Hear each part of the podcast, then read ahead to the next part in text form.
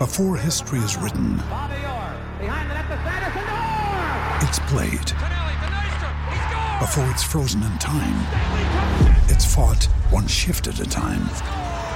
Before it's etched in silver, it's carved in ice. What happens next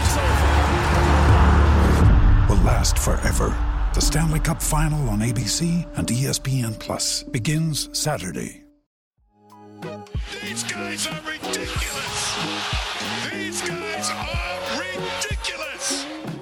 Now, how about them damn Celtics? And we are back with another episode of How About Them Celtics. Sam and I are here recording on Saturday, September 2nd. This is the first time we've recorded in September of the year, and unfortunately, doesn't seem like it's going to be much more content filled than August. So, in for Not another month. Not yet. uh, as you can see, I'm trying to spice it up. I've gone to the casual podcaster look of sitting in an armchair and holding the mic, Mhm. like we're just chopping it up. One of these days, we got to record in person. We'll find a way. I don't know how it'll Probably happen when we go to happen. Vegas. Probably. Well, yeah, but even then, like, how are we going to record in person? Like, we don't have video cameras, we don't have the correct mic settings, so we won't pick each other up on each other's mics.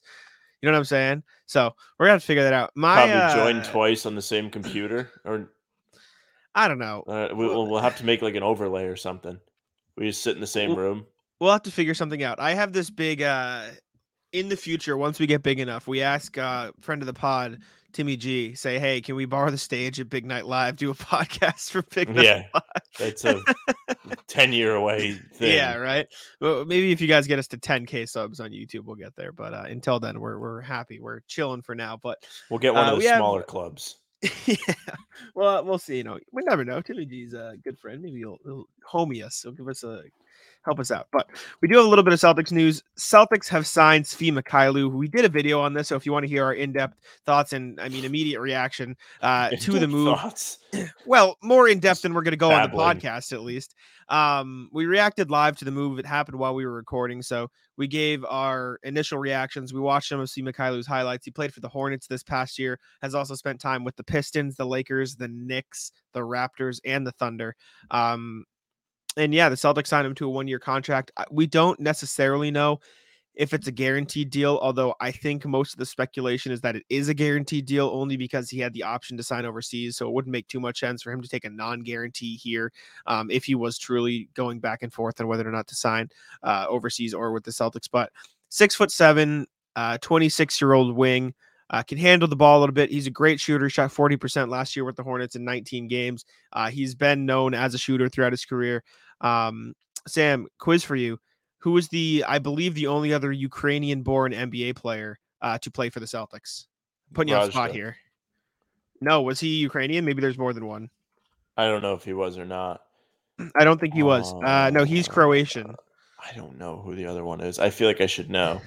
Is this I- is this like something that you would have known? I only know because of a recent trivia game show we were a part of.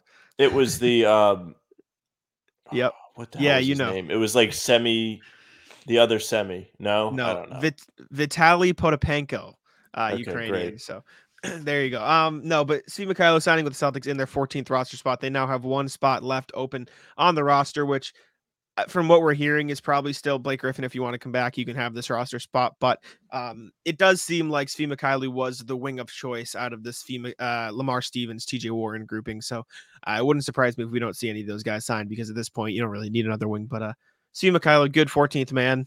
Really, not much else to say past that. Go watch our video if you want to see highlights. Any thoughts, Sam? he can shoot threes. Uh so Joe Mazzulla will love that. The overlapping thought is just wow, this is far less exciting when I remember they have Sam Hauser and also Jordan Walsh.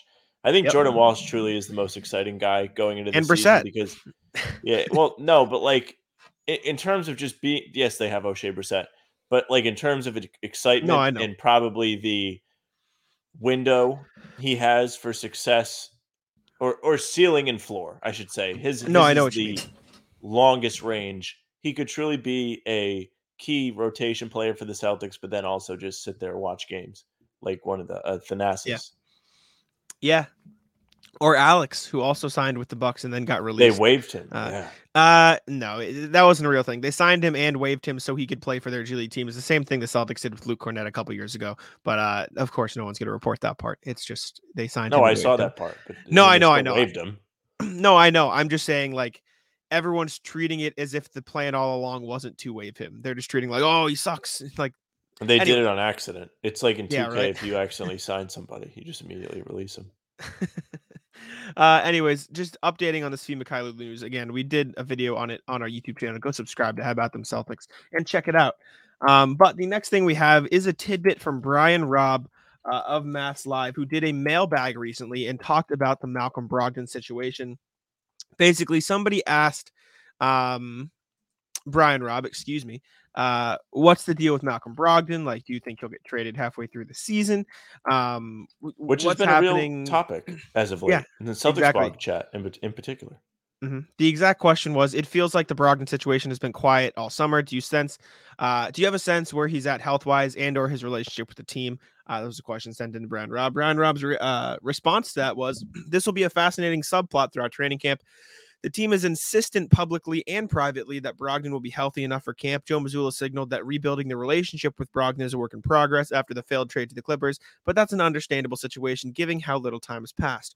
Getting back on the court should help heal some of those wounds once the season begins, but there is certainly a tough spot for Brogdon one year after he chose to go to Boston. He's set for another big role this season off the bench, but it might be a little tougher for him to sacrifice so willingly, knowing the team was close to move him, uh, moving him, I should say. Which, again, all stuff we've talked about. It's just, again, it's going to be something interesting to monitor this summer. I just think the whole Brogdon thing is a mess at this point.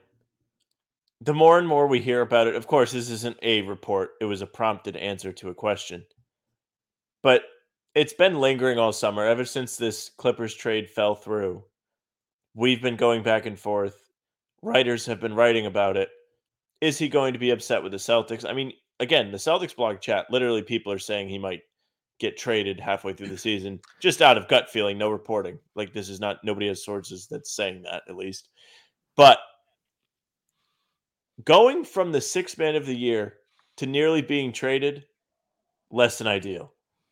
The way they went Yeah. out of the playoffs, the way he wasn't able to contribute late has done more to further the narrative like maybe he doesn't fit. Because it's it's starting to come up more and more. People are remembering that more than anything else. Let's not pretend he was excellent all playoffs either. He had moments where he was okay, moments where he was good, and moments where he was bad. Felt like there was more bad. I know that's your take too. But there was that Celtics blog post about uh, in the defense of Malcolm Brogdon. So, Mhm. you know, I know that one must have hurt to see. You must have been Um, like, I can't believe he wrote this. no, Brogdon's a good player. I, I was less critical of Brogdon and more critical of the way the Celtics used him. I think at least that's I, how I think I should have portrayed my frustrations with Brogdon. Um, because again, last season, the whole thing with the Celtics after the Warriors series when they lost in the finals was they need more playmaking, and they they brought in Brogdon, and then they didn't use him as a playmaker, which didn't make any sense to me. Um, and then that's continued into the playoffs when they probably needed a bit more playmaking again instead of shot creation and three point shooting.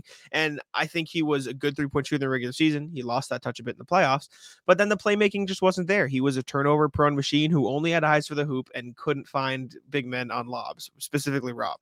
And so it was frustrating to watch. I'm not saying he was zero impact, but just felt like the impact that a lot of people expected from him when the trade was uh, came through last summer didn't live up to expectations. At least it didn't live up to my expectations, specifically in the playoffs. Obviously, he had a great regular season. He won six man of the year. No complaints for him uh, in that aspect. But when the playoffs came around, it just felt like the the the value of Brogdon kind of dipped, and a big part of that was how they used him.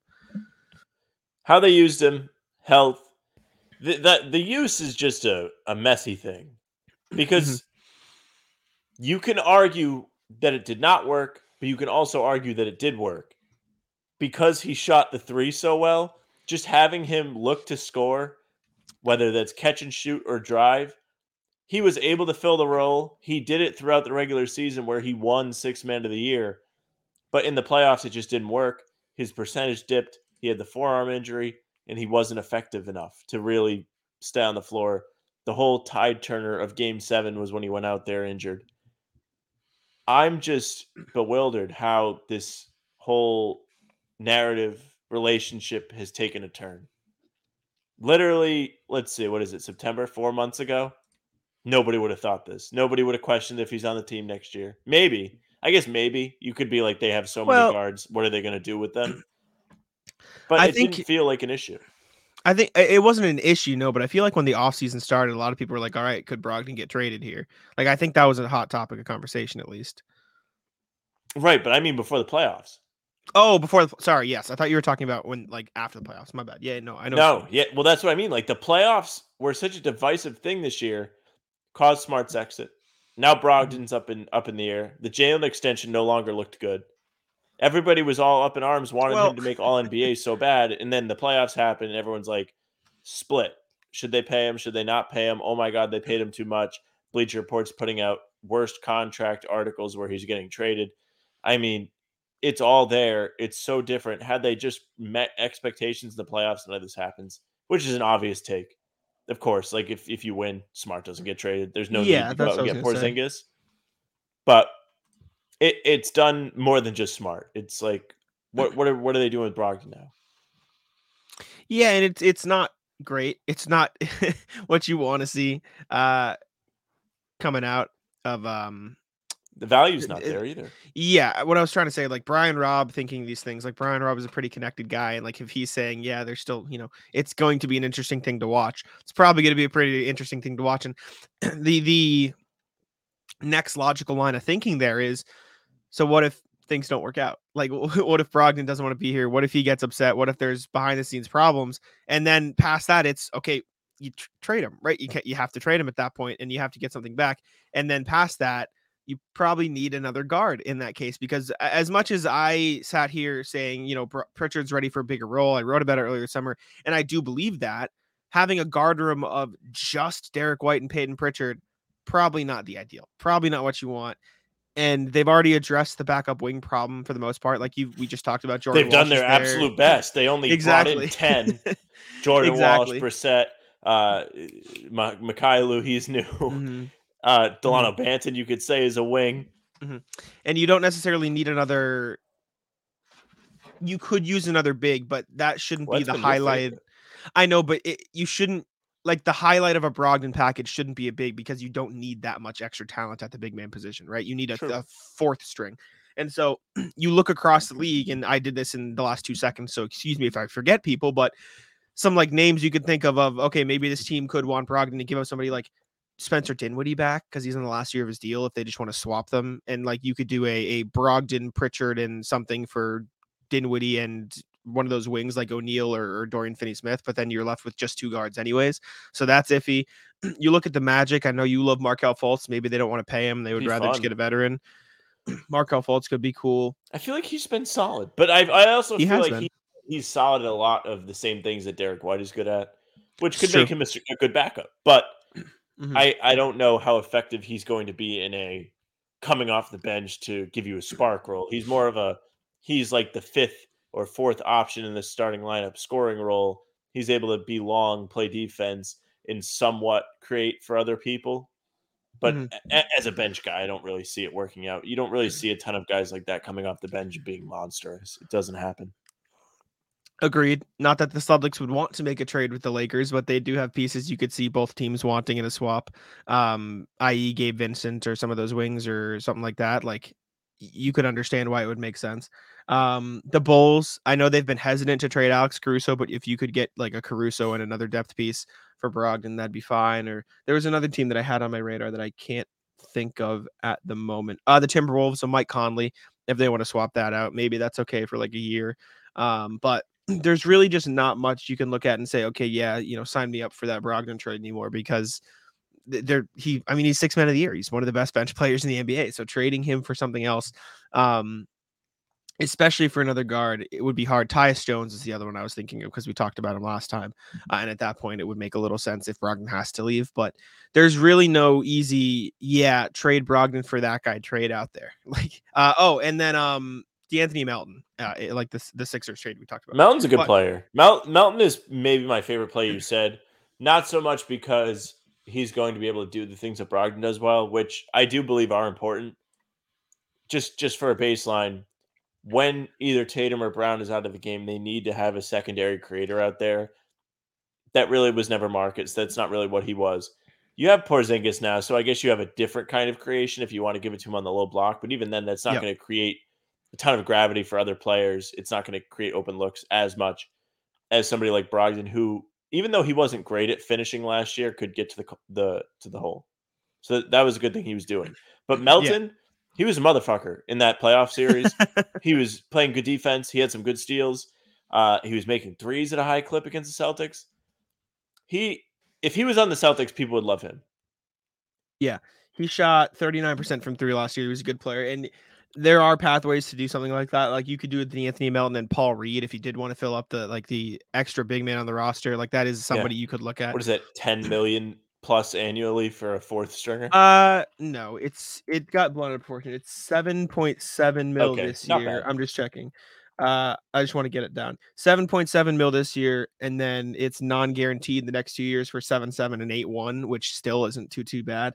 Um, but the Mm-hmm. non-guarantees are the things the Jazz put in there to screw the 76ers, where it's it's guaranteed if they make the conference uh, if they make the playoffs or something like that, just to screw Philly um and help them. But anyways, um, there's not much out there. I the best option still is keep Brogdon, fix the relationship. But if something does happen, there are like say break glass in case of emergency trades you could probably pull off. But again, it sounds like they're still working on mending the relationship, and it sounds like the Celtics are confident that they'll fix it. So uh, that's Episode title: Malcolm Brogdon trade buzz, and whatever other thing. We talk about. Malcolm Brogdon will be in the title. You bet your ass. But uh, next thing we have is catching up with the former Celtic. Um, we talked about Rondo's appearance on the JJ Redick pod last week in the context of him talking about Brad Stevens uh, and the coaching stuff. Another quote that came out of that that we didn't get the chance to talk about uh, is Rondo talking about Kevin Garnett. Uh, basically. I think he said KG was his favorite teammate of all time, something along those lines. He said Not on the court, surprising. on the court as a teammate. Garnett's by far my favorite. He's so unselfish. I remember Doc made a comment. He was talking about how Garnett's the most unselfish player in the team. He's talking about how if anybody hits the floor, Kevin was the first to run away, uh, run to pick them up from all the way across the floor. Kevin was the first uh, to sacrifice his body setting picks. He never complained about getting the ball. Paul and Ray would want the ball all the time. Every once in a while, KG gave me a look and said, "Bring that motherfucker down here." But other than that, he was always willing to sacrifice. He took less shots when he came to Boston. Obviously, he knew that coming in, but to see him go through it when he did uh, have adversity, he never wavered as far as who he was as a player and a professional. I learned a lot from him, and he taught me a lot. So, good, good high praise for Kevin Garnett. Yeah, I mean, a lot of people here have affection for KG. He only played six seasons with the Celtics, got his number retired. Probably the shortest tenure of anybody in the rafters. Uh, Mhm. But being at, at the ceremony for his jersey retirement, he was floored by the amount of love he was getting from the fans. Like it was actually like su- almost surprising to him Mhm. how much the city embraced him in such a short period of time. And I think the things that Rondo was talking about is a big contributor to that. He was unselfish. He brought the intensity. People love that. And that is what it takes to make a team like that work. You really may see somebody on this team maybe have to do that this year if they're going to be successful. Is it Porzingis? I don't know. Tatum? Probably not. Brown? Mm, I, I can't really pinpoint who it's going to be that like people are going to be like, wow, what a sacrifice. Because Porzingis is just expected to take the backseat to these guys. You know what I'm Mhm. saying? Like, Yeah. if oddly enough, maybe Tatum has to score less, but this team just runs so much through him now where I don't think they can win like that. Yeah, it feels like it would be tough for them to expect Tatum in the backseat, but even past that, I, don't, I feel like Tatum almost shouldn't take the backseat because he's no, that's that what I mean. Like they can't yeah, win that way. so uh, if I had to guess, Less it would Brown. maybe a little bit, but I feel like also maybe less um of the guards and the centers, right? Like maybe Al takes a couple fewer shots and he really focuses on defense, or or Brogdon and White probably aren't going to score as much, or Brogdon specifically. It's going to be weird to see how the scoring shakes out. I feel like Tatum's scoring will naturally just come down a little bit because there are other options. Same with Brown. Um, weirdly enough, I feel like White will probably score a little bit more just because of how much you saw him last season, and he's going to be just playing more in general. Um, and I feel like Brogdon probably won't score quite as much, but Uh, it's gonna be weird to see how that shakes out. But regardless, again, Rondo talking about KG. I, the part where he's like uh, Pierce and Allen wanted the ball all the time. That's uh, particularly entertaining to me. But uh, anyways, next thing we have, uh, we're gonna draft the Celtics, and I completely and wholeheartedly stole this idea from the Athletic. Thank you, Jared Yes. Weiss and Jay King. I'm I'm just yoinking it. So go check out. They they did this as well, and we're gonna steal it for the podcast because it's September. So give me a break. Basically, what they did, they dra- drafted the Celtics into two, right? Like they went back and forth, and the first pick was probably Jayson Tatum. The second pick was probably Jaylen Brown. They went back and forth, and they built their teams, and they saw who was the best. I assume the only fair way to do it would be a snake draft. Um, but Probably, yeah. we can go through. I figured it'd be a fun activity to shave a little time off. Uh, pull up the 23-24 roster. Um, and we're gonna we're gonna go back and forth. Sam, do you want? I'll let you pick if you would like the first pick or would you you first would like pick. the turn. All right, shocker. Sam wants the first. Okay, hit me, Sam. Who are you gonna pick? Tatum. Tatum All right. first. All right. Well, I, I let me let me write this down uh, so I can just keep track and then we can share our teams afterwards. So I get the two three. Mm. Ooh, Just because I'm not, I, I'm not sure this is the clearest path for you. yeah. This makes my life a little harder. I'm gonna take Jaylen Brown, obviously at two. Uh, I'm gonna take Derrick White at three. Yeah, Uh, so then I'll let you get the next two. I'll which- get Porzingis. Yep. And at this This point, is- I'll take Brogdon too. Okay, good, good. Uh, in that case, I'm going to take Al Horford and uh, Robert Williams. Okay, Double bigs. Give me the double bigs. I will take. Yep. Hauser Okay. Yep. and Tatum can play the four. Mm. I don't know if I'm missing something. I'm going to take Jordan Walsh. Okay. Fair. Fair enough.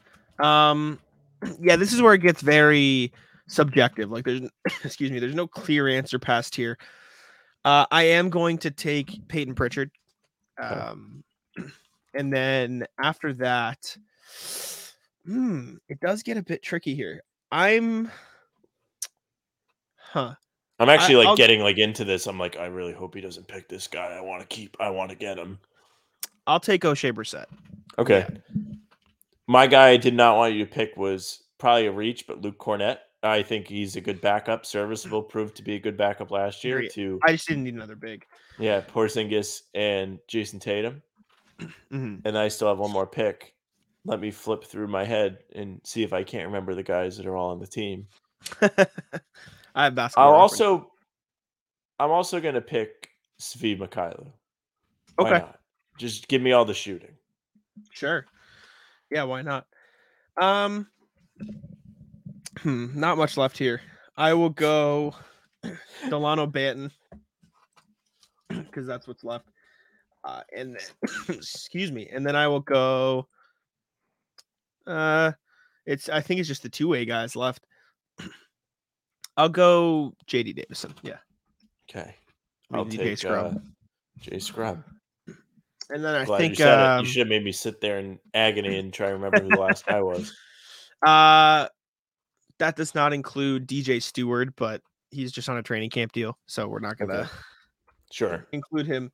And so let me let me pull up our drafts here. I'm just making sure we didn't forget anybody like idiots. Um, I, We did well, you had the roster up. If we forgot somebody, that's I know, but I no, I know. I was looking at the roster to make sure we didn't like forget anybody that way. Um, let me pull this up here, so it's fully on the screen. Uh, here we go. Here is what Sam and I ended up with. Let's we can discuss between ourselves a little bit. Um, can I put them next? There's no easy way to put them next to each other in Google Docs. so if you're watching on something, zoom in a little bit. I'll put it that way. Here are the two teams. There's no easy way. Uh, full screen it, zoom in, take a look. Um, Sam ended up your start. What would your starting lineup be? Because because I It would be-. Brogdon, Sam Hauser, Walsh, Tatum, Porzingis, okay. and then you have the rest off the bench. I would That was the sense I was trying to do that in. I wanted to have a good like lineup. Like I feel like my team could get a five or six seed if they had to. Okay, I, I'm. I mean, I'm rolling out my starting lineup. it would probably be Payton Pritchard, Derrick White, Jaylen Brown, Al Horford, Robert Williams, which is fine. I mean, yours is probably better just because of Tatum, and that's probably why you wanted the first pick. I think my starting lineup's better because it's more well rounded. but uh I don't know. Chat, let us Well, know. I, I thought I was like, well, see if I have the second and third pick, Jack's gonna get Jayson Tatum and Derrick White. Mhm. But I made you pick. I made you choose and make it so Porzingis fell to four Yeah, my thing was because I thought you might I- take Derrick White. The reason I took Derrick White because if I didn't take Derrick White and I took Porzingis, you probably would have taken. I mean, you probably would have left me one of Brogdon or Derrick White, but I just wanted to have the best guard next to Jaylen Brown because I feel like that's what he needs to be at his best. It's true. Yeah, fair point. Building a roster, I'd rather have Jaylen Brown with the, the guard than a big. Um, and then since you took Brogdon and I knew you'd take Porzingis, that just left me the double bigs, which I thought was the best. I don't know. Let us know what you think. Who's the better? Probably Tatum, but uh, I I think Tatum or Who won? I think Sam has a better uh, top end talent, and I might have the better well rounded talent. But we'll see. We'll see. We'll, we'll see what the, the chat thinks. Anyways, Mm. again, thanks to the Athletic. Completely yoinked that. Sorry, not sorry. All right. Next thing I do have uh, is a Twitter message that I got from Matt Henderson, who is a longtime uh, viewer, excuse me, of the podcast listener. Thank you to Matt. And he messaged me. I'll read the message here. He said, Still enjoy the NBA August September vids, even though there's no news. Thank you. We're trying our best. this would be a good segment in grading the Celtics roster without stats, any with any slash all the players. Uh, example: Who's better in each category for Hauser or Svi? Basically, he said we all know what the stats are. We all can watch stuff, but some things don't show up in the chat stat sheet. So he gave me 11 categories so we can 1v1 rank certain players on the roster. He gave the example of Hauser versus Fee because that was the hot news. We could do Tatum Brown, we could do, you know, Brogdon White, we could do, you know, the bigs to see who would start, but he gave me these 11 categories for us to go back and forth and basically there are 11 so if it's 6 to 5 that one player wins and blah blah blah. But he gave us shot creating, moving without the ball, passing slash teamwork, dribbling, leadership, locker room, defensive tenacity, hustle, competitiveness, toughness, basketball IQ, basically to go back and forth and rank in a head to head certain players on the roster. So I wanted to ask you what players do you think would be the best fit for this sort of exercise? Is it seeing who do we think will be the backup wing off the bench for the Celtics? Is it who do we think will start next to Porzingis? Is it who do we think um you know gets the most bench minutes what do you think would be the best exercise to start off with because we can i mean we if we like it and people like it we could do it more than once but like what two players do you think deserve to be put head to head most they, i mean the Hmm. most obvious generic answer would be oh do the jays but Let's mean, do uh, Malcolm Brogdon and Derrick White. All right. I think that's an interesting one. And uh, viewers, if you see me looking at my phone like this, it's because I have the show sheet on the phone today. Yeah, Sam's not home. have my second screen. I'm not ignoring Jack. no, just let's play Sam is ignoring Jack so people can get you know give me sympathy. Uh, all right, Malcolm Brogdon or Derrick White, uh, shot creating. Now, Oh, this is a hard one. I, We're I starting off with it, just a juggernaut question. Category. are we interpreting this as shot creating for themselves or others? Literally just as, as a whole. Both. Okay, then I have my answer. Go ahead. I think. Well, I think I didn't know if you. I we were both. I think it's Derrick White. I think Derrick White's a better shot creator in general. Um, I, I, think, think, Brogdon. it might be Brogdon. I, I think Brogdon does a great job of getting the cup. The problem is, to your point, he doesn't like to hit the roll man. But the shots are still created. They're just more for him. But this year you might see that shot creation become a bit better. Possibly. I think if I had to choose one person to get me a bucket, I think it's closer than people realize. I think Brogdon has the better uh what's the word? He did a better job at it throughout the course of the season. N- Well, no, actually. I think Derrick White is the better bag, but I think D- D- Malcolm Brogdon has more examples of it because he did it for longer. But look at the playoffs. Derrick He's White was like the second leading mean? score. Uh, yeah, in the regular season, but in the playoffs, it was Derrick White, and it wasn't close. Like, look at all the. I'm not arguing you. I'm just clarifying. No, I know. I'm just, I'm, I'm Getting giving my, I'm up. not, I'm not getting upset. I'm giving my argument. I'm explaining because I couldn't think of the word for it. I think Brogdon did a better job of overall scoring in the regular season because I mean he, he averaged more points. Um, but when it came down to it, Derrick White had those 20 point games against Atlanta. He was the best player at times in that uh, Heat series. And I, I, I would, I'll, I won't can um fight you on this, so I'll give you Brogdon in case there's another one I want to fight you on because it's so close. Okay. Um, but I, I do think yeah, who do, who do you who do you think can get you a bucket though? Because I don't think you ever you actually never Derrick White. I'd go with Derrick it. White to get me a bucket. I think Derrick White has better old reliables. I think when you have Derrick White, if he's able to get to a floater, it's gonna go in. That's his move. Yeah, that's it. That's his shot. Old reliable for Derrick White, I think, is perhaps the most dependable thing on the mm-hmm. Celtics. Maybe I don't know if there's anybody I trust more with a shot of Jaylen Brown midi. Maybe Jaylen Brown yeah, sixty percent is a pretty cool number. Mm-hmm. Okay, we'll roll with Brogdon. I'll roll with Brogdon, but it's close. Uh, moving without the ball, another tough one. I, I like would. That's, that's, Derrick White. I feel like Derrick White's a really great Derrick cutter. White. That's what I was gonna say. I think both are pretty good moving along the three point line. I feel like a lot of Brogdon's threes are he stands there, lets other people create it. Whereas Derrick White, he gets a lot of his threes that way as well, especially in the corner, but he also adds the cutting aspect. So I would probably lean Derrick White. Although, again, it's another close one. One. mm-hmm. Passing slash teamwork is the next category. Okay. I think here's my thing. I think Brogdon is a better passer. I think Derrick White was the better passer last year. Does that make sense? No, I agree with you. I was going to say Derrick White. I like giggled because I knew how this one was going to go. yeah. Brogdon hates throwing the lobs. If you really just want to get into yeah. it, the, the teamwork thing here, mm-hmm. that's the big difference maker. Even if you feel like, okay, Brogdon might be the better career passer, White had the better passing season. I mean, Brogdon averages two or three more assists per game as a whole for his career than Derrick White. Derrick White's not that high.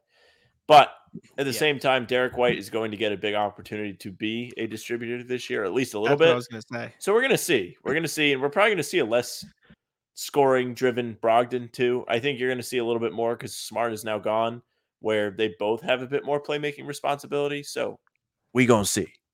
I was gonna say Derrick White's always had to play next to a guy who was expected to be the primary facilitator. Like it was smart last year, and then in San Antonio, he played next to next to Dejounte Murray, who averaged 10 assists Correct. a game. Yeah. So uh, there's that. All right, dribbling is the next one.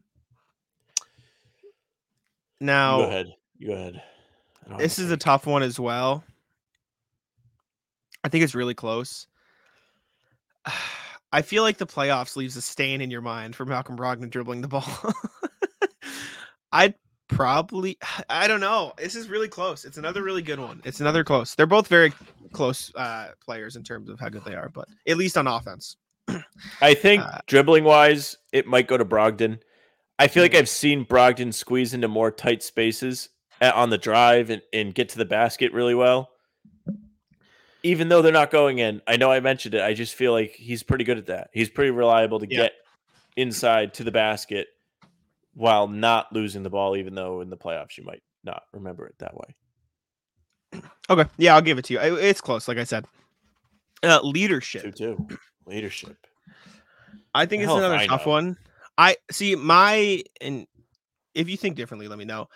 I would probably lean Brogdon, not because I don't think Derrick White is a good leader, but he just seems a lot quieter. Like Derrick White doesn't seem like he he'd hype everybody up. Brogdon is seems like the veteran guy who comes in, uses his experience to help. Derrick White seems like let me put my head down, do my job, be a good teammate. Whereas Brogdon is probably like helping the young guys a little bit more with his experience. He comes he comes in as a leader. I, but I, I don't want this to sound like I don't think Derrick White wouldn't be a good leader or isn't. I just feel like Brogdon's experience in the league might help him a little more. So I think my measuring stick for this one isn't Brogdon involved with the Players Association. Yeah. Okay, so uh we'll go with that. Yeah. that that'll be the driving force there. there. He's active on and off the court. Hmm. Next one is locker room, which I feel like is somewhat similar. It's the same thing to leadership. I wonder if it is less like Blake Griffin is that leadership or is that being a good locker room presence? I think that I think you know what I'm saying. I think there's a difference. So would you go locker room to Brogdon as well, or would you no, do Derrick? I would not, even though I think it's the same thing. I agree. I, I was going like to say Brogdon the same. was stirring up issues at the end of the year with with uh, the defense on three when Mazzulla said team Yeah. on three, or whatever the hell he said eh, from the athletic tell all at the end of the season. It, it appeared that Brogdon was butting heads with Mazzulla, and I don't think that is a good locker room thing, even though technically the locker room doesn't always involve the coach when you think of it like that. But you don't really feel like Derrick White is a guy that's going to cause any issues at all. I So that's what I was in that say. respect, he's a winner. That's what I was gonna say. I think the leadership would go to Brogdon because of his experience in the player association and all that stuff. But I think locker room would go to Derrick White in the sense that he just seems like he gets along with everybody. so Look at us. We found a way to uh, differentiate leadership and locker room presence. After we both were like, yeah, it's the same thing. uh, all right, we got a few uh potentially easy ones. Defensive tenacity. Yeah. Uh, Uh, the off defensive player, I would say. I agree. Hustle. Uh, I'd Probably also pro- Derrick White. I'd probably also go the all defense player. Competitiveness. I would. I They're would both probably, like kind of quiet. They are. My thing is, whenever I think of competitiveness, I think of how hard they try in the defensive end because that's where it's like the most thing, like the biggest differentiating thing.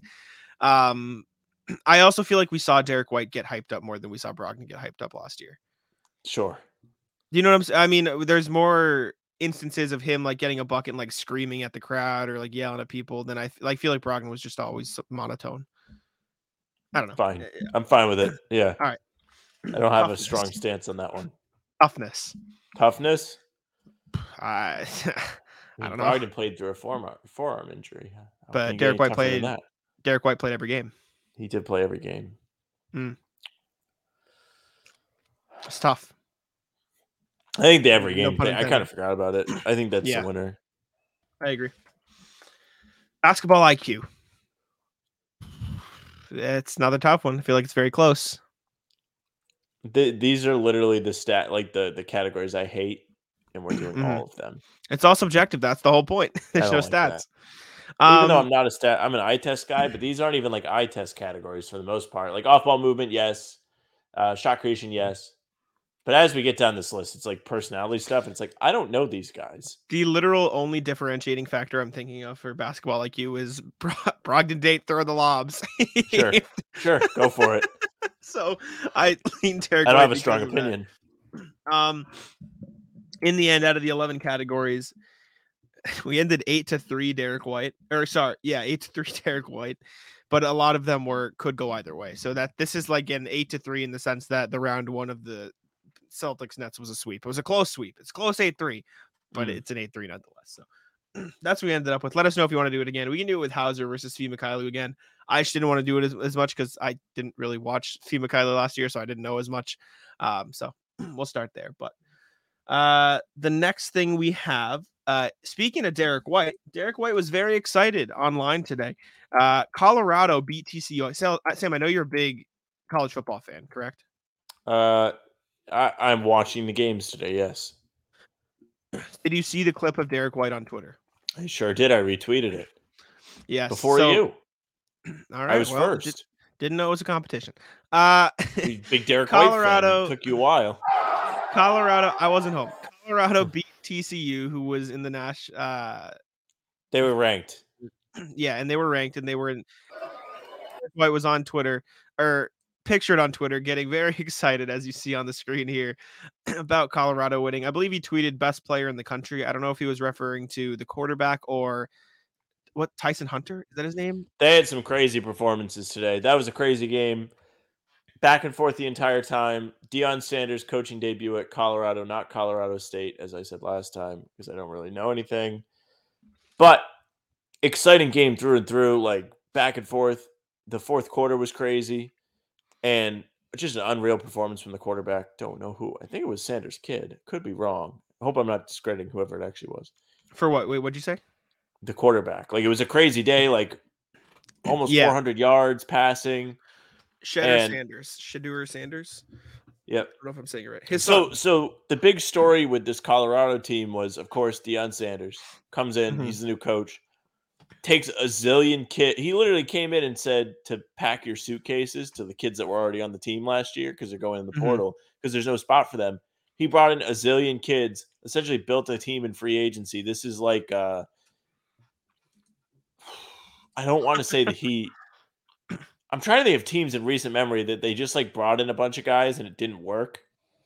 Do you have any off the top of your head? Not like that Lakers team when they brought in all the vets.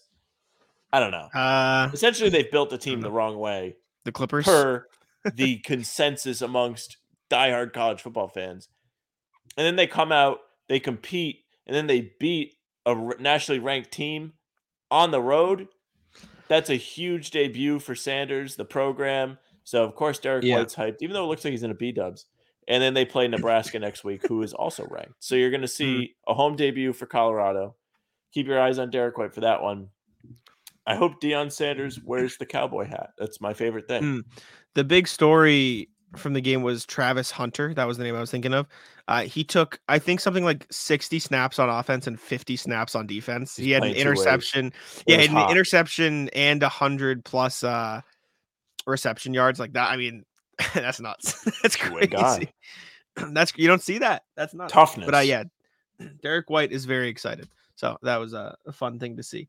Um, is there any other Celtic stuff that we had you had today? something else here. I thought I did as well, but I don't know why I don't. The emails. Oh yes, uh, we got we have been getting emails uh, from RJ Johnson. Now, friend of the Some pod, we appreciate you. Yep, and some other We got people. the So message from Matt. We got another Mhm. email. So we're, we're thank y'all for it. the love. Leave us an email. Uh, send us some emails. HBTC throw us pod. some lifeboats because it is Yeah. September, and uh, this is exhausting at times. hbtcpod at gmail.com.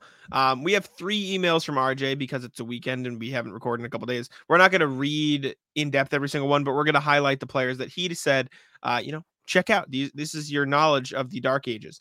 Uh, the first one is D Brown. Uh, he said, "Thank you for reading my efforts was in keeping crappy." yes, thank you for reading my efforts in keeping crappy trade speculation off your pod. We try our best, but we're not perfect.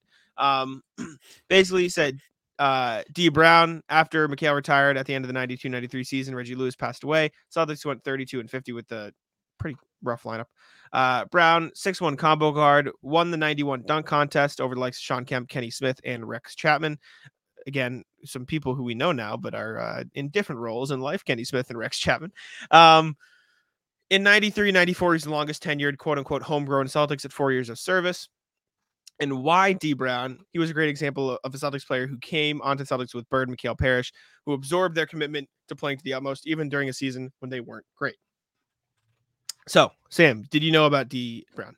Sure did the the blindfold dunk, and also much much Mhm. like RJ said, he was like kind of the young guy at the end of the Big Three era.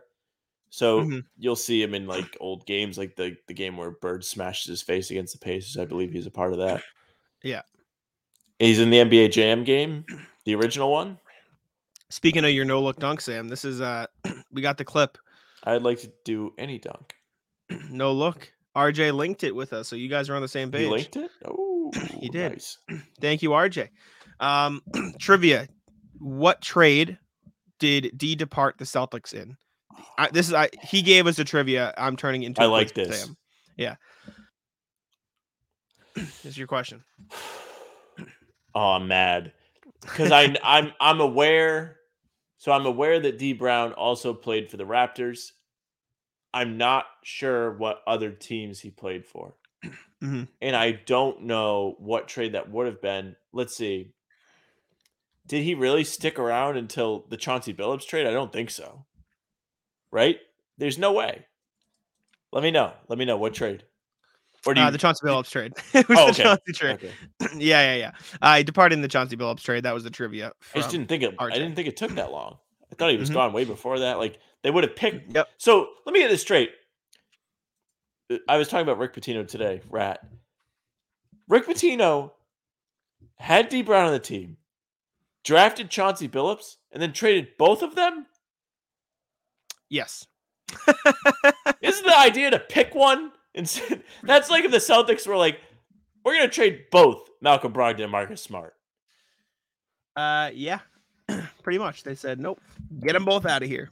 See you later, everybody. Pitino's the worst, Um, man. Yeah, Chauncey Billups, D Brown, and Roy Rogers, uh, and John Thomas for Kenny Anderson, Popeye Jones, and Kenny Anderson was a key topic. piece to uh, some successful teams. He was he was a good good Celtic. There we go. All right. Well, uh, next player that we have from RJ 94 95 season, he said, in honor of the Svi Mykhailiuk signing, let's take a look at the Celtics' first major Euro player signee, Dino Radja. Or is it Dino or Dino Radja? Dino, Dino, Radja. I said it right. Dino. Dino Radja. Uh, with the fall of communism, uh, communism in the early 90s, Hmm. NBA fell in love with tall ballers from Europe. Uh, before the Bulls drafted Kukoc, the Celtics now have the rights to Dino Radja in the 89 draft. Waited three years as his Croatian team would not yield his contract rights, even though he wanted to play immediately.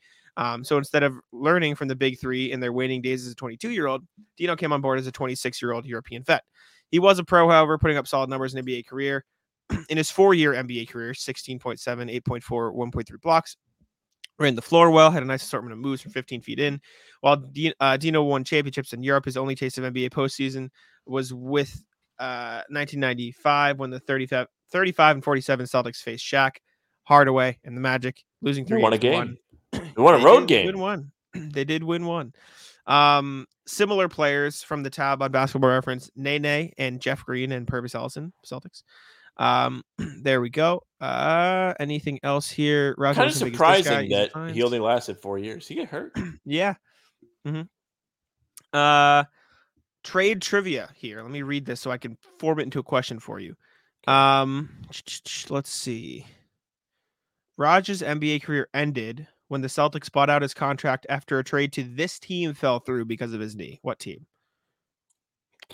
That's the best way I could phrase it for a question for you. Rival.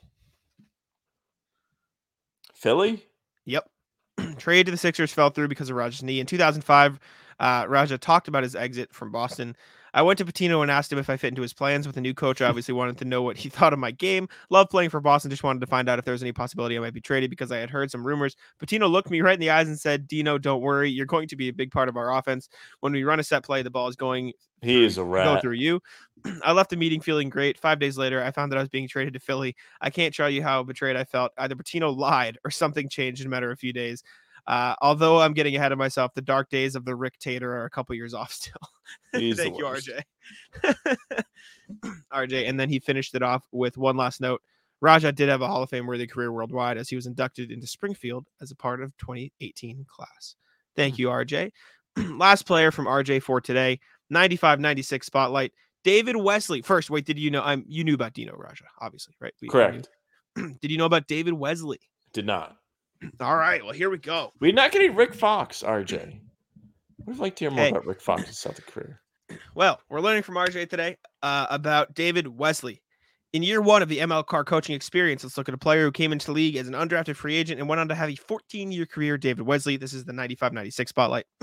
Wesley was a six foot combo guard out of Baylor who spent his rookie season uh, the year before with the New Jersey Nets. They let him go and he signed with Boston before the start of the 94 campaign. He played well enough to move into the starting lineup for 36 games after Sherman Douglas was traded to the Bucks. In the 95 season, he had the most starts, 53, of the Celtics four guard rotation that included D. Brown, Greg Minor, and Dana Barros. Side note, all four of them averaged 22 to 29 minutes per game. Uh, if you were to compare him to a current Celtic, he's the closest to Payton Pritchard, small, quick, muscular, and his game is not dissimilar. Either he can drive and score, shoot from all over, and facilitate on offense.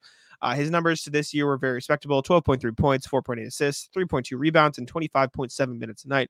In 96 97, he would play over 40 minutes a night in 74 games. Yeah, wow, that's crazy. Why Wesley? He was yes. The bulk of his 14 year career was spent with the Hornets in Charlotte and New Orleans, continuing to be a quality combo guard. Why Wesley? He was a good player, not a star, who the Celtics did little with either on the court or getting returned in trade. Wesley went to Charlotte as a free agent, and so the C's got nothing. Uh, if you look through their roster beyond the guys I'm highlighting, you'll see a raft of players who fit his description. It was like the Celtics had plenty of puzzle pieces, but didn't know how to fit them together. Similar players, according to People Ref, Damon Stoudamire, Lou Will, Reggie Theus. Theus? Although he was about a half a foot, uh, foot taller. Video of David, bonus, Mike Gorman, and Tommy on the call. So, you know, we're going to be watching this. Tommy. RIP. Did you know? So, you did not know David Wesley. Not aware, no. Now that he said he played the mo- bulk of his career for the Hornets, I do think I remember this player.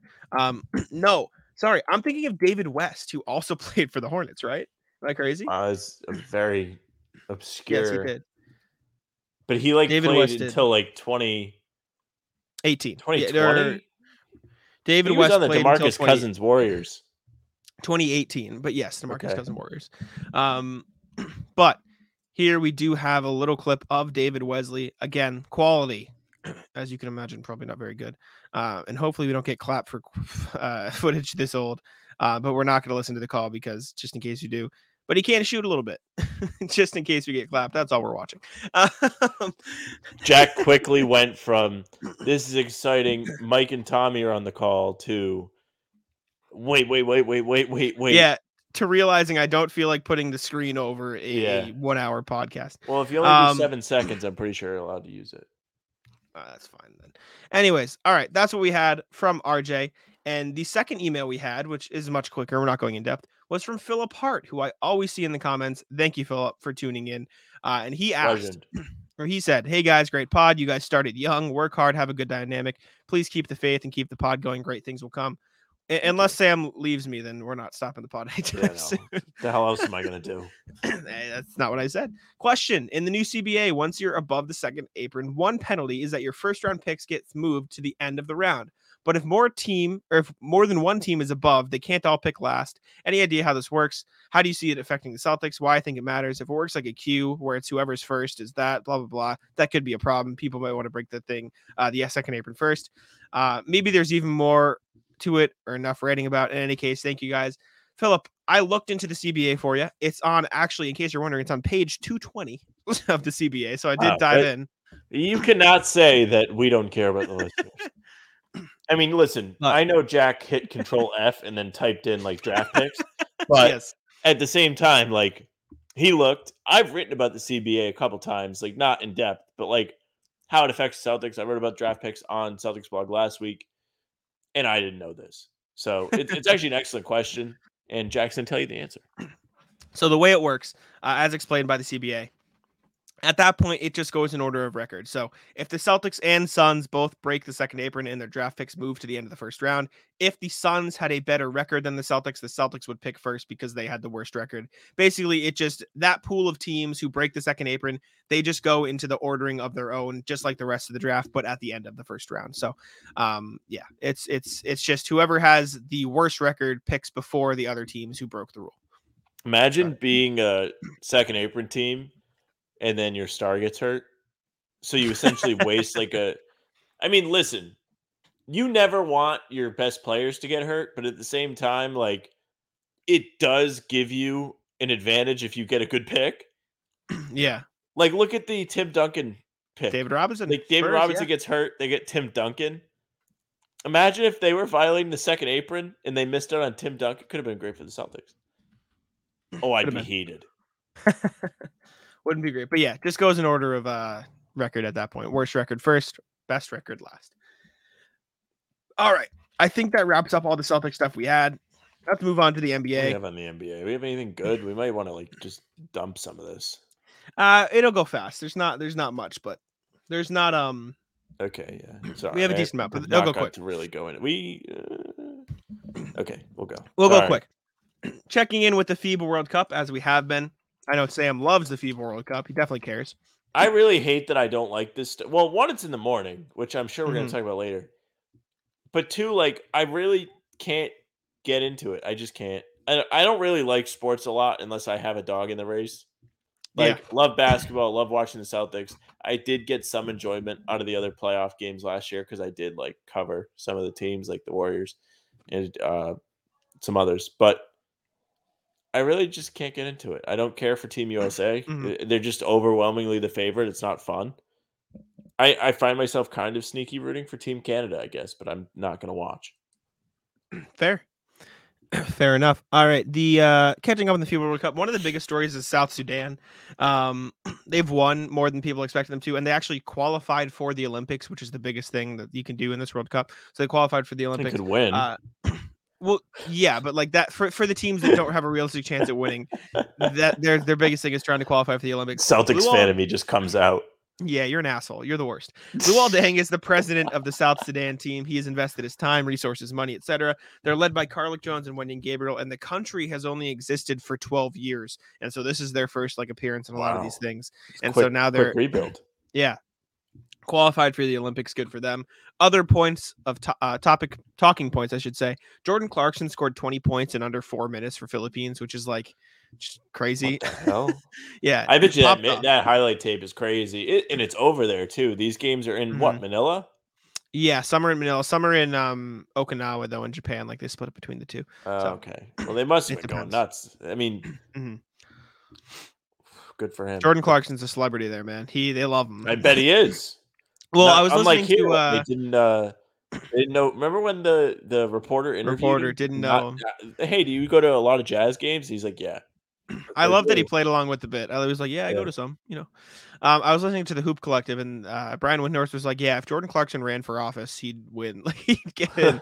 um, and apparently, the biggest stadium in the in Manila, they have two things hanging from the rafters, signify like signifying events that happened there. One was the thriller, the thriller in Manila, which was Tyson versus somebody else. I forget. Like it was a big boxing event that happened there. No, it was not Tyson. It was Ali. Uh, Sorry, you know what? I'm not gonna I don't know boxing. sound like an idiot because I actually don't know. But I'm Yeah, pretty well, sure. I'm pretty sure that was not a Tyson fight. I think Continue you're right. I think it was older. Yeah, you're right. It was Ali versus Joe Frazier. Excuse us. Okay, we that was going to be what I said, but I didn't want to sound like a moron. We don't know. But the point is, the other banner they have is when Kobe Bryant hosted a camp there. They just love Kobe in the Philippines, and so he Wait, hosted. A like camp they just there. have th- they have these banners in the arena. I like that. That's the Taylor Swift banner in Staples. Yeah. it's the same thing. exactly, exactly. But um, they love basketball there. The Philippines, they they like obsessed with it. We actually have like a decent, um, like second or third most behind U.S. is the Philippines. So if you're listening to the Philippines, thank you. Um, hey, how about our boy from? they love it. Uh, true. Anything else? Uh, other talking points from the World Cup. Australia is eliminated from the FIBA World Cup already. They're gone. Sorry, first Cannot floor advance. Uh, They tough, were yep. they were actually excited for the World Cup, too, which I can get. I don't know. I as just like, I, do you? I don't know if you get the same way, but I, have do. more pride in where I'm from in the United States than like actually being from the United States. Yeah, I like being from Massachusetts rather than being from the U.S. That's what I feel. Like you want to talk about a competition I get up for is the Little League World Series, which I watch no games of. Hey, hey, if there's a New England team, I'm all for it. I yeah, will watch it was Rhode Island. Don't worry about it. There we go. I remember there was They, a they got pretty team. far. Good for them. Good for them. Australia was eliminated by Luka and Slovenia the other day, so they're out. Uh, and then the other thing, Tremont Waters is kind of killing everybody. He put up 37 and 11. He's murdering people. Somebody pick him up, man. It sucks for for these smaller guys now because nobody Mhm.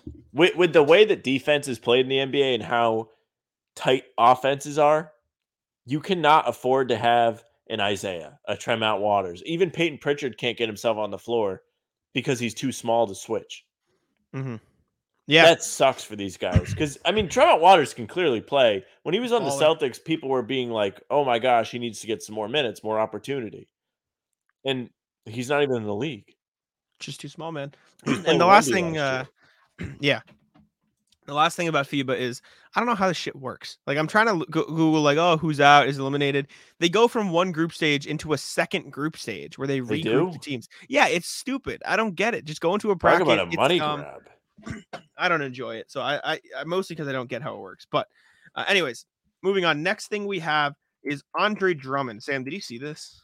Uh, when I looked at the show sheet, I sure did. Uh, Andre Drummond said he should be a Hall of Fame player. Uh, he says, from what I've done in my career, he was on the Comfortable Pod, which Whose they pod have is that? literally they have one video on YouTube, and it's just the Andre Drummond interview. I don't know what this is. Uh, he was just on something called the Comfortable Pod. Said, based on what I've done in my career, I think I should be a Hall of Fame player, and he's called himself the greatest rebounder of all time. So that's what we got from Andre Drummond. I'm trying to think of what he's done. Nothing. He is. I'll, I'll read you his acknowledgements. He's a You two-time All-Star. that. You should have just Yeah. left it there. I don't want to hear stats. Move on. two-time All-Star, four-time rebound champ, 2015, 16 All NBA. Heavily Um, rumored Celtic at one point.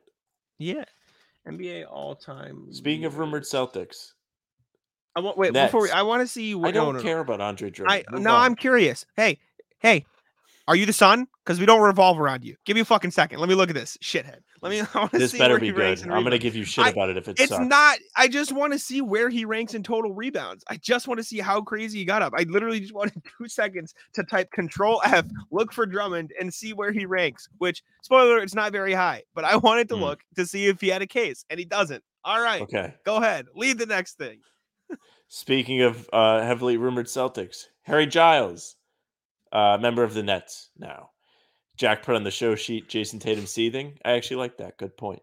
Uh, but he was definitely connected to the Celtics, probably more than any other team, just because of his friendship with Jayson Tatum. Uh, you put on here, it's probably a good landing spot for him. I would have to agree. It feels like the Nets are a team with a ton of opportunity. They're in this weird spot where they could be competitive and they could also suck. So we're going to see how much run he actually gets. And they don't really have a backup center, I think, behind Nic Claxton. They, they don't have a, a set backup center. They have Day'Ron Sharpe, who's like fine. He's a younger player, so he'll probably get some run. Um, but past that, like there should be actual opportunities for him to earn minutes on that team uh, at the big man spot. Uh, they have Trendon Watford too and Darius Bazley, but both are on non-guaranteed contracts. So I don't know. Good for Harry Giles. He seems like he was ready to get back into the league. All right, next NBA thing. Again, another quick one. The Kings have signed JaVale McGee, and I put on the sheet why. yeah, don't care. But I think there was somebody in our comments like saying for the Celtics to sign him. If not, Again, there was some guy in the hardwood. There wasn't our chat. comments. No, it was our comments. Yeah. Might have been the same because like there were people that why don't they sign JaVale McGee? It's like I thought this Kings thing was reported like way back like last week. As soon as it came out that like the Mavericks could waive him, they were like, "Oh, the Kings could be interested." And I wasn't sure why either, and I still think it's stupid. But I was listening to Keith Smith and Trevor Lane on the front office pod, and they were like, "He probably has a relationship with Mike Brown," which does make sense. They were on the Warriors together, so if there was a reason, that's probably it. But again, like, why? it's just it just doesn't seem like it should be important. Um, the next thing we have is the Lakers want Trae Young? Question mark. Uh, this is stupid, but I The saw it, Lakers want everybody. Uh, welcome Literally. to Twitter. Welcome to NBA rumors. But go on. Welcome to Jovan Buha's report from The Athletic. The Lakers have pursued other star guards, including Lillard, Lowry, and Irving. Even this summer, they were interested in some uh, star guards, including James, who I assume is James Harden, uh, who still had an interest in pursuit. Oh, sorry. Um, some in the organization, including LeBron, who had an interest in pursuing Kyrie, though the front office ultimately prioritized continuity. Trae Young has been on the uh, Lakers' radar for a while, depending on how the situation unfolds in Atlanta. Then he went on to say, you know, oh, but Reaves is progressing really well. The Lakers want everybody. Uh, I, I would, I, sure do. it would be a good bet, in my opinion, to say Trae Young to the Lakers at some point in the future. Uh, maybe when LeBron's gone. I don't think it makes a ton of sense if LeBron's there. Neither one of them can be their Maybe. best if they're playing off the ball. That's true. Uh, I sure hope they don't get what they want, just because I don't like them, and I don't like when uh, everybody's like, "This guy's going to Lakers." I saw a Trae Young jersey Photoshop on Twitter yesterday, and Stalker. I've seen enough. I mean, they when you buy a Lakers jersey, it comes with an Adobe membership, so you can Photoshop, make make new jerseys. That's a good one. Um, anything else on that? Any more I know. thoughts? That's all we I, got. I don't even think they have uh, what we're if they're getting Trae Young. What the hell are they giving up? They don't have picks. D'Angelo Russell. Well, they will if this. It's not this year, but they, in terms of salary, they could get there with like D'Lo and other pieces, and then, I mean, in a year from now, they'll have some picks in the future to trade again. Which I mean, could maybe if you want. Oh, because like they can start trading. Yeah, because Yeah. they've traded every pick yes. except for one. All right, Sam, Reddit. Reddit post of the day. We're gonna go quick through this one. Uh, somebody wrote like a novel about six players with a surprising skill. I would like to know which NBA player has the most surprising skill. And the example, which is going to ruin this for you, is uh, people before he joined the Celtics would have said Derrick White because he blocks a ton of shots. Yeah. Okay. Um, that is a great question. Uh, Mason Plumlee, as weird as sounds, he's actually like a pretty good passer. Like Mason Plumlee's Okay. a pretty good playmaker. I, I remember watching pick, Hornets game. He was what I remember because I, I covered the Hornets briefly a little bit ago. Um, and they hated it, but Point Plumlee was like a thing a little bit. Oh, like I remember this. just no, no, no. I remember this. him. Yeah, and he was pretty good at it on the. I mean, I think that one random year he had in Detroit, he actually averaged a decent amount of assists. Like he played. Where is it? He played 56 games for the Pistons in 2020, 2021. He averaged 10.4 points, 9.3 rebounds, and 3.6 assists. Like he's he's just a oh, pretty good playmaker for a big man. So that's uh the first one that jumps out to me. You got any? Uh, you ever see that video of Perk dribbling? No, is he good? No, it's him. so it's him. Uh, like dribbling down the street. I'm gonna try and find it and send it to you. Mhm. So Uh, this you're is not a surprising skill. This is probably a surprisingly bad skill for Perk. Uh, I don't know. He looks like he might cross somebody up. I don't believe that for a second. Um, Where the hell I is the damn mean. Here it is. you could Dribble. probably go with like. I mean, the joke is Jose Jose Alvarado can shoot. Remember that video? Can he shoot? Yes, I can shoot. And him coming down the court. that was a funny Here- one. Here, I'm gonna That's put it in the pretty good private question. chat. yeah, let me let's Go find nuts. this video of uh Perk dribbling. This is like the opposite of your question though. This is you asked I really didn't have any good answers, but I thought this was a good question. But at the same time, we have a lot of rat list stuff to go, and do. uh, I don't want to burn too much time on something that's not overly interesting. Uh let's see. This is Perk dribbling the ball for those wondering. yeah, I mean he's You uh can't tell me this is not surprising to you. oh man. The sham god. Uh because of my YouTube subscriptions right here, Justin Bean can sing. If you want a surprise. Oh, there you go.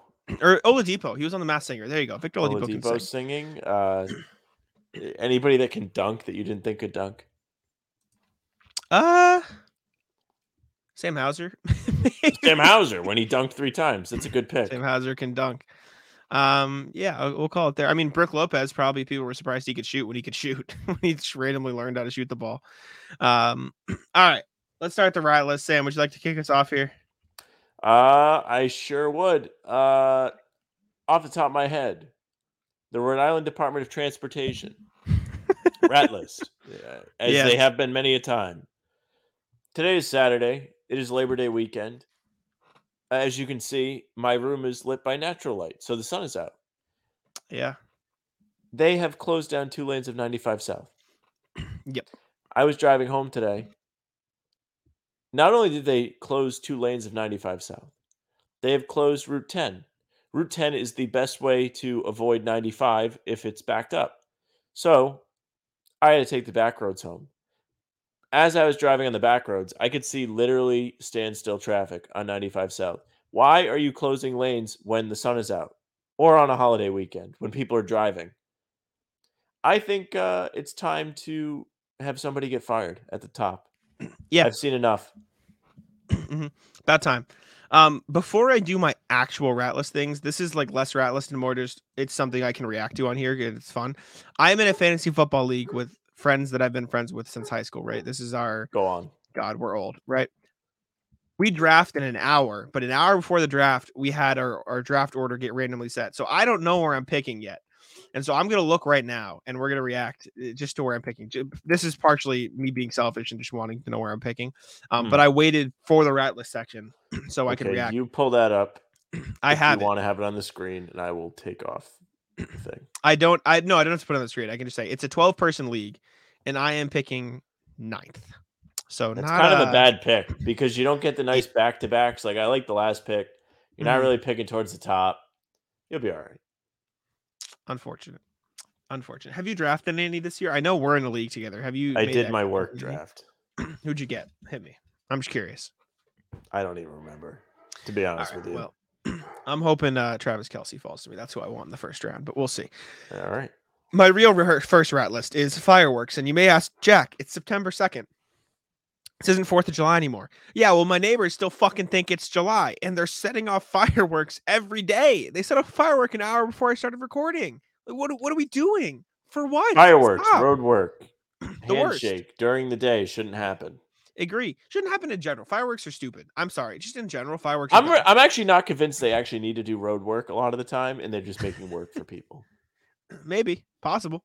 because they're always just hanging out. Mhm. I need to Uh, quit yeah. my job and just go into construction like that and just not work. But yeah, out on fireworks. You got any? What's your next? What's your next list? Uh, you ever get called sir? Uh, not often because I. You know how I'm 12. insulting that is, is to be called sir when you're It's like used fun. to being a kid. Yeah. I got called sir like back to back, like going I- it- different stores, Okay. And I was like, "What is going on with people? Like, you can see me. I don't look like uh, an adult man. I don't. I Mhm. look like I'm ready to graduate high school." Yeah. Being called sir is a very awkward thing. Like, you don't really know how to respond to it. I'm Mhm, like, "Well, you don't have to call me sir. Just don't call me buddy." mhm. I, I don't really like that. Buddy is the worst. insulting. Mhm. Frank once described it as degrading. Frank, by the way, who I think we should have on to do this at one point. All right. Let's. We can have Frank and Danny or somebody. We should Frank have would one- be of excellent for this. Frank had like a long, like message chain of like this rat list thing he had at work. Would be perfect. I I had to uh explain to my nana what the rat list was today because my mom was talking about it. I sh- she was like, "Where do I find your stuff on on the internet?" And I'm like, "Yo, it's on YouTube." She goes, "YouTube?" I said, "No, YouTube." And she goes, "I know what YouTube is." I said, "Then why did you say YouTube? Then why did you ask me if it was the band?" My mom's thing she says is Y five. Wow. Yeah. That that's that's something. But I, I I installed YouTube on my nana's phone and put it just the center of her home screen. So now when whenever she opens her phone, it'll just be there. Um, and I subscribed to her our channel from her phone, so we got an extra subscriber. Cheating. Don't worry about it. Did you Uh, watch the but- video that we put up today from her phone? Because nobody else did. But she'll click. uh, I'll route list myself because Hmm. I'm terrible at golf, and I was bad. Uh, I went out to play golf. We had a tee time at 7:45 in the morning. Also routeless mornings. Hate waking up. Can't do it. But the problem with golfing so early is that the ground is still wet, and so every shot is like a slog in the ground that it messes your shot up. And that's not an excuse. I'm still terrible. Like it was still my own fault that I was bad. But uh, um, I know you don't play golf, but you know, like okay, there's par fours, par fives, par threes. Like that's how much you should I'm aware a of what par is. The first hole, I know. First hole was a par four, and I shot a nine. Right, not a good start. Double. Not a good start at all. Yeah, over double, bad. Two Nine times is, is good. I I try to keep everything seven and below, and seven is still a meh hole. Uh, nine. Okay. Second hole, par five, eight. N- another truly terrible start. Third hole, par four, 10. Just I I got off to probably the worst start of golf I could have ever imagined, and then I still got a 99 on the day. I kept it below 100, which was, I mean, shooting a 30 on the first three holes, keeping it below 100. I was pretty happy with myself. Uh, but uh, yeah, it's just I on the first hole of the day, just teeing off, hit it into the rough. It maybe went 30 yards, right? Just hit the rough and didn't get out. And it took me two more shots to get out of that rough and onto the normal course. It was uh not the way to start my day. And then I put mornings here as on the rat list as well because just I had to get up at like 6:30 and then the ground was gross conditions for us to play golf and I just I don't mornings just See, if bad. you like plan ahead, you don't have to do that. Like if you like said we want to golf uh, three weeks from now, you probably don't have to do that. No, no, uh, we did it because other people had stuff to do in the afternoon. So if we wanted to Oh. golf that day, we had to golf in the morning. But Getting up in the morning is great because then if you get No. up and then you do all your stuff, you have a bunch No. of time. no, out on mornings. Like Bad. exercising in the morning, best thing you can do because then you're Mhm. done. And then you can be like, oh, I don't want to do anything today. And then you feel like you didn't actually do anything. Uh, this is kind of, it's like a rat list, but it's more of just like a weird story. Ratless is just turning us into us talking, which I don't care, which is fine. Just talk. No, it should still have its meaning, but this I just felt like bringing up. yeah. So last week, I received a message that uh, a couple of my friends believed that they were making an investment to become millionaires, Can we which name drop the friends or no? But they still thought they were making good investment. Do I know the friends? Yeah, it's Ray and Joe, and then their roommate. Mm-hmm. So Ray on Facebook Marketplace or something had seen this inflatable tent thing that comes with LED lights. And essentially, the whole purpose of this is to be a backyard nightclub. and the business model is to rent this out. It costs three hundred dollars. I invested in it, Mhm. You and did. it also has holes in it. So they he has to fix the holes. But I don't know. I forget how much you said you could rent this for, but essentially, we should be able to make like a little bit of money. Is But is this is the this strangest business proposition. is this what it looks like? Well, ours is white, but I think it's something like that. Yes. Like this. Yeah. Essentially, it's a tent. It's a tent. I don't know why he tried to present it any other way than being a tent. Because it's it's a tent. It's just a big tent. Like you could have events, a, a barbecue. Yeah. Who is renting this for a nightclub? Where is he putting it? Well, it's like it's not always inflated. Like you, Oh, oh, oh! The idea is you rent out the. It's like a bounce house. Oh, I thought this yeah, was. yeah. It, it goes to Okay. somebody's. No, you thought he, Ray is going to inflate this thing at all times and then just have people come over. That's what I thought was Ray threw a party last summer and he lives with two roommates and one of them didn't come. So it's just two people. Well, like other people came, but like they were like, "Where's Okay. Thomas?" And Thomas didn't come, and he lives there. Wow, that's something special, man. So Oh, we'll man. see if I make any money at this. We'll see. Um, again, not Rallis, just your opinion. I've been um, so pumpkin spice is back, right? Mm. Pumpkin is back. I actually like pumpkin. I think It's the fine. hype is the hype is ratless. The whole marketing scheme or whatever is ratless. I think hype in general is a rat list for me. I hate hype. Agree. It makes me hate things. Go on. Um, I have been getting it from Starbucks because there's like a Starbucks and a Dunkin' in Mm. my town in close enough vicinity where I should just choose what I want to to have. Okay. I usually lean just go Dunkin' because like my family likes Dunkin'. I think Starbucks is better. It's just like for coffee and for food. I just think Starbucks is, is better than Dunkin'. And I, I know that's gonna make me like a heathen in Massachusetts, but the point I wanted to bring up for the ratless portion is Okay. Why- Finish, finish what? the point before I no, start no, talking. no, no. You start talking because my I need You you. to really- what's happening. You really made a breakthrough discovery that Starbucks has better quality products than Dunkin'. Dunkin's coffee is water. This It's, is true. It's it's so watery. Well, I more meant the what food. what discovery do you think you made? You were like, I more meant the food. I'm just I, I was more talking Uh, because like I, I like, think Starbucks food I, I actually like Starbucks' like spinach cheese wrap thing. their bacon, egg, and cheese thing is better, I think, than Dunkin's too. But anyways, my point is, um, and I think I brought this up on a past thing. I, I just don't like why flavors have to be seasonal, and I, I get the pumpkin being seasonal, but Yeah, this Dunkin' was a- took a away. Dunkin' took away the raspberry watermelon refresher because that's a summer flavor. It's fucking berries. What do you mean it's a summer flavor? It's watermelon. What, what are we doing? Why are we taking away flavors? Because but you're gonna have strawberry dragon fruit year round. Don't worry, that's a that's a non uh uh seasonal fruit. It's just it's just stupid and it pisses me off. And It's there apparently there's a difference between pumpkin and pumpkin spice because they Mm. just they're it's different flavors. I, I don't know. It's stupid. Um, the whole flavor thing is dumb. I'll tell you what is I don't really like getting coffee from either place. I like the local places because I like when the coffee flavor is brewed into it. I don't like the, the flavor shots. I prefer Sure. it just to be flavor. But I will say this. I really don't like going to Starbucks for coffee.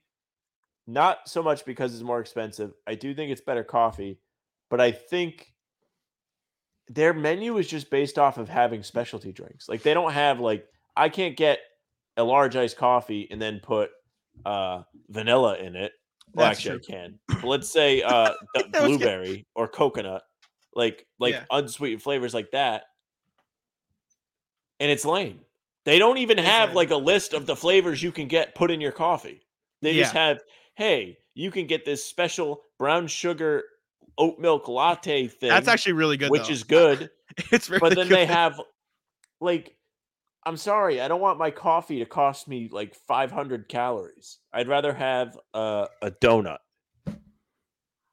I don't like Well, drinking my calories at all. Uh, still ratless Sam for counting calories, and I stand by that. Um, the, the other the other well the other bad part about Starbucks before you go quickly Go ahead. is I got hit with the. It's just gonna ask you to press a little button here before you pay. No, yeah, they do that. I told you about this.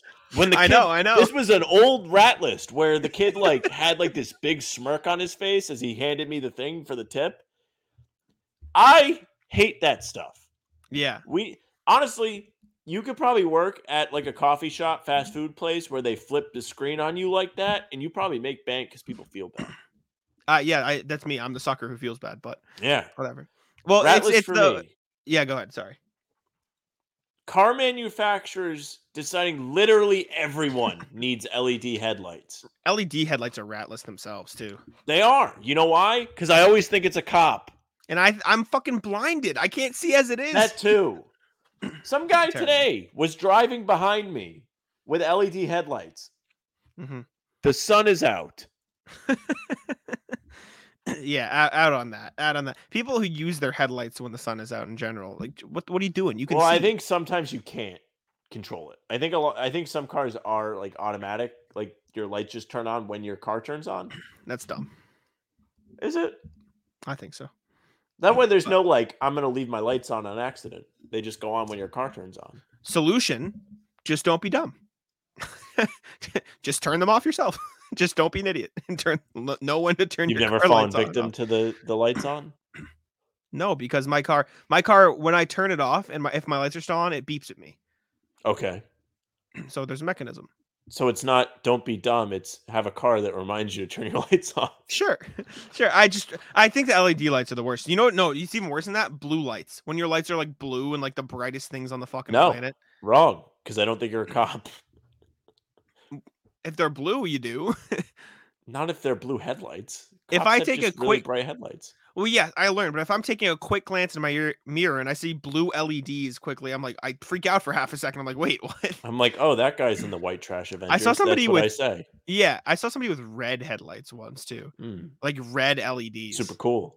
Yeah, just massive. I love the car people. uh, yeah, they truck people are even better. Old, yeah, yeah, old, yeah. The old cars. Sorry. Trucks are even better. There was a whole. I remember we called them the truck kids at my high school. They would hang out The in the truck parking lot in their kids. trucks. I like you that. know, you know exactly what I'm talking about too. I do. hmm We had the Jug Squad. The Jug Squad. hmm Did I tell this story before? Maybe I think so, but tell the it again. Jug Squad. So, uh, my junior year of high school, the high school was across the street from a, a gas station, and the gas station had a a thing where you could just like fill up whatever container with soda for a dollar. So they had jugs, like literally, like probably gallon jugs that they would come in with, fill with, and there was like six of them. Let me guess. Can I guess? It was. Uh, was there Mountain Dew in the jugs often? No, they weren't clear. Like they were Oh, like oh, sto- oh. like gas station bought like 64 ounce contain like massive, maybe 128 ounce containers for soda. Seven in the Wow. morning, the freshmen they'd roll in jug squad. It's something, man. And they uh, they were probably. It's uh, what's the word? The same people as the truck people. They were probably one of the same. Maybe, maybe before they become truck people, they're the jug squad. Yeah. Anyways, uh, that's all I got for Rouse. You got anything else before we get on? Uh, out of here? that's it. That's it. I don't need to unload the clip today. we'll save it for later. Anyways, thank you all for tuning in to How About Them Celtics. We appreciate you guys for listening. Uh, we've been putting out the pods, and we came in today not thinking we had stuff, and we went for an hour and 20 minutes. So Sure did. thanks for tuning in. We appreciate it. Uh, check us out on Apple and Spotify. Leave us five stars. Subscribe to How About Them Celtics on YouTube. We're almost at 1250. You know, maybe we'll make a Mm. smaller goals. Are we? Um, Uh, we're like 10 away. We're, uh, Okay, we're closer to 1250 than 1200. Correct. Okay. I was like, did we Um, hit point two four yet? No, I think we're like two away from Two, 0.24. Yeah. We are at 1,238 subscribers. Nice. Help us to get to, lot. uh, 1,250. Uh, and leave a comment. That's my favorite part. Email us, hbtcpod at gmail.com, or leave a comment, DM us on Twitter, anything. Give us content, please. That's what I'm saying. Just Yeah, please give us help us. content. Thank you we tried to make content like from scratch and no one cared. clearly. But uh, Sam, get us out of here. Keep begging the people for content. Thank you very much for listening or watching. If you're watching, you're on the YouTube page, whether it's ours or CLNS's or CLNS's other one. Make sure you subscribe. If you're on ours, hit the notification bell because we are putting up those daily uploads. We're putting up breakers. If any news happens, we hit you with this feed Mykhailiuk news last week. Uh, you can find us on Spotify and Apple. You can follow us there, leave a nice five star review. You can follow us on Playback. Playback TV. Yes. and uh, we have a little blue check mark there, and we'll do something with that sometime. Uh, social media, How About Them C's, Twitter, Instagram, and TikTok. Facebook is just the name of the podcast. You can follow Jack at JackSimoneNBA. You can follow me at Sam with France NBA. That's it for us. I'm gonna go eat. Tic tac